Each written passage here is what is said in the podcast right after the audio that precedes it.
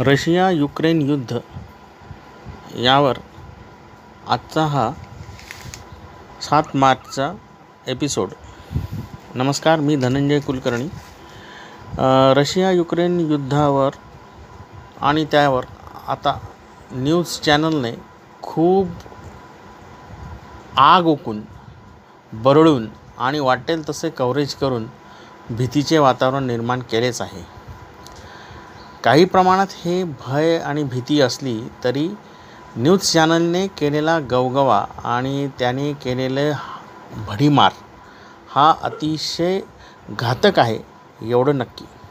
असो पण petrol diesel ह्या आठवड्यात नक्की महागणार असे संकेत आता मिळू लागले. आहेत रशिया आणि युक्रेन दरम्यान सुरू झालेल्या युद्धामुळे आंतरराष्ट्रीय बाजारामध्ये कच्च्या तेलाच्या दरात मोठी वाढ झाली आहे.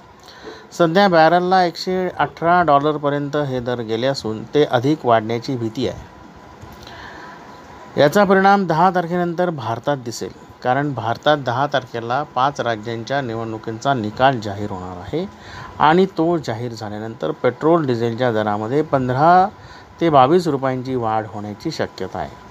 निवडणूक आणि पेट्रोलचे दर हे गणित खूप वेगळं आहे पण सर्वांपासून लपलेलं नाही.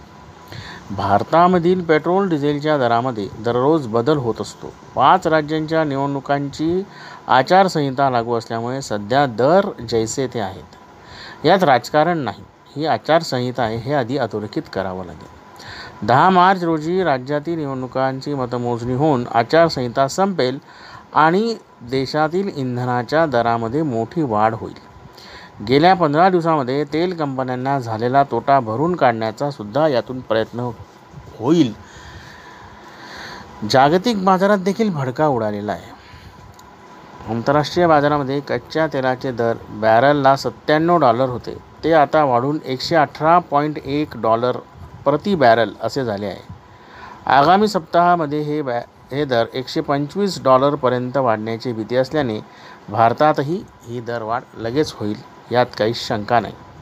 देशातील जनतेला इंधनवाढीचा मोठा फटका बसू नये यासाठी सरकारकडून काही प्रमाणामध्ये सवलत दिली जाऊ शकते. इंधनावरील अपकारी कराच्या दरामध्ये कपात करून सरकार वाढत्या किमतींना काही प्रमाणात आळा घालू शकते. मुंबईमध्ये सध्या पेट्रोल एकशे नऊ रुपये अठ्ठ्याण्णव पैसे तर डिझेल चौऱ्याण्णव रुपये चौदा पैसे आहे.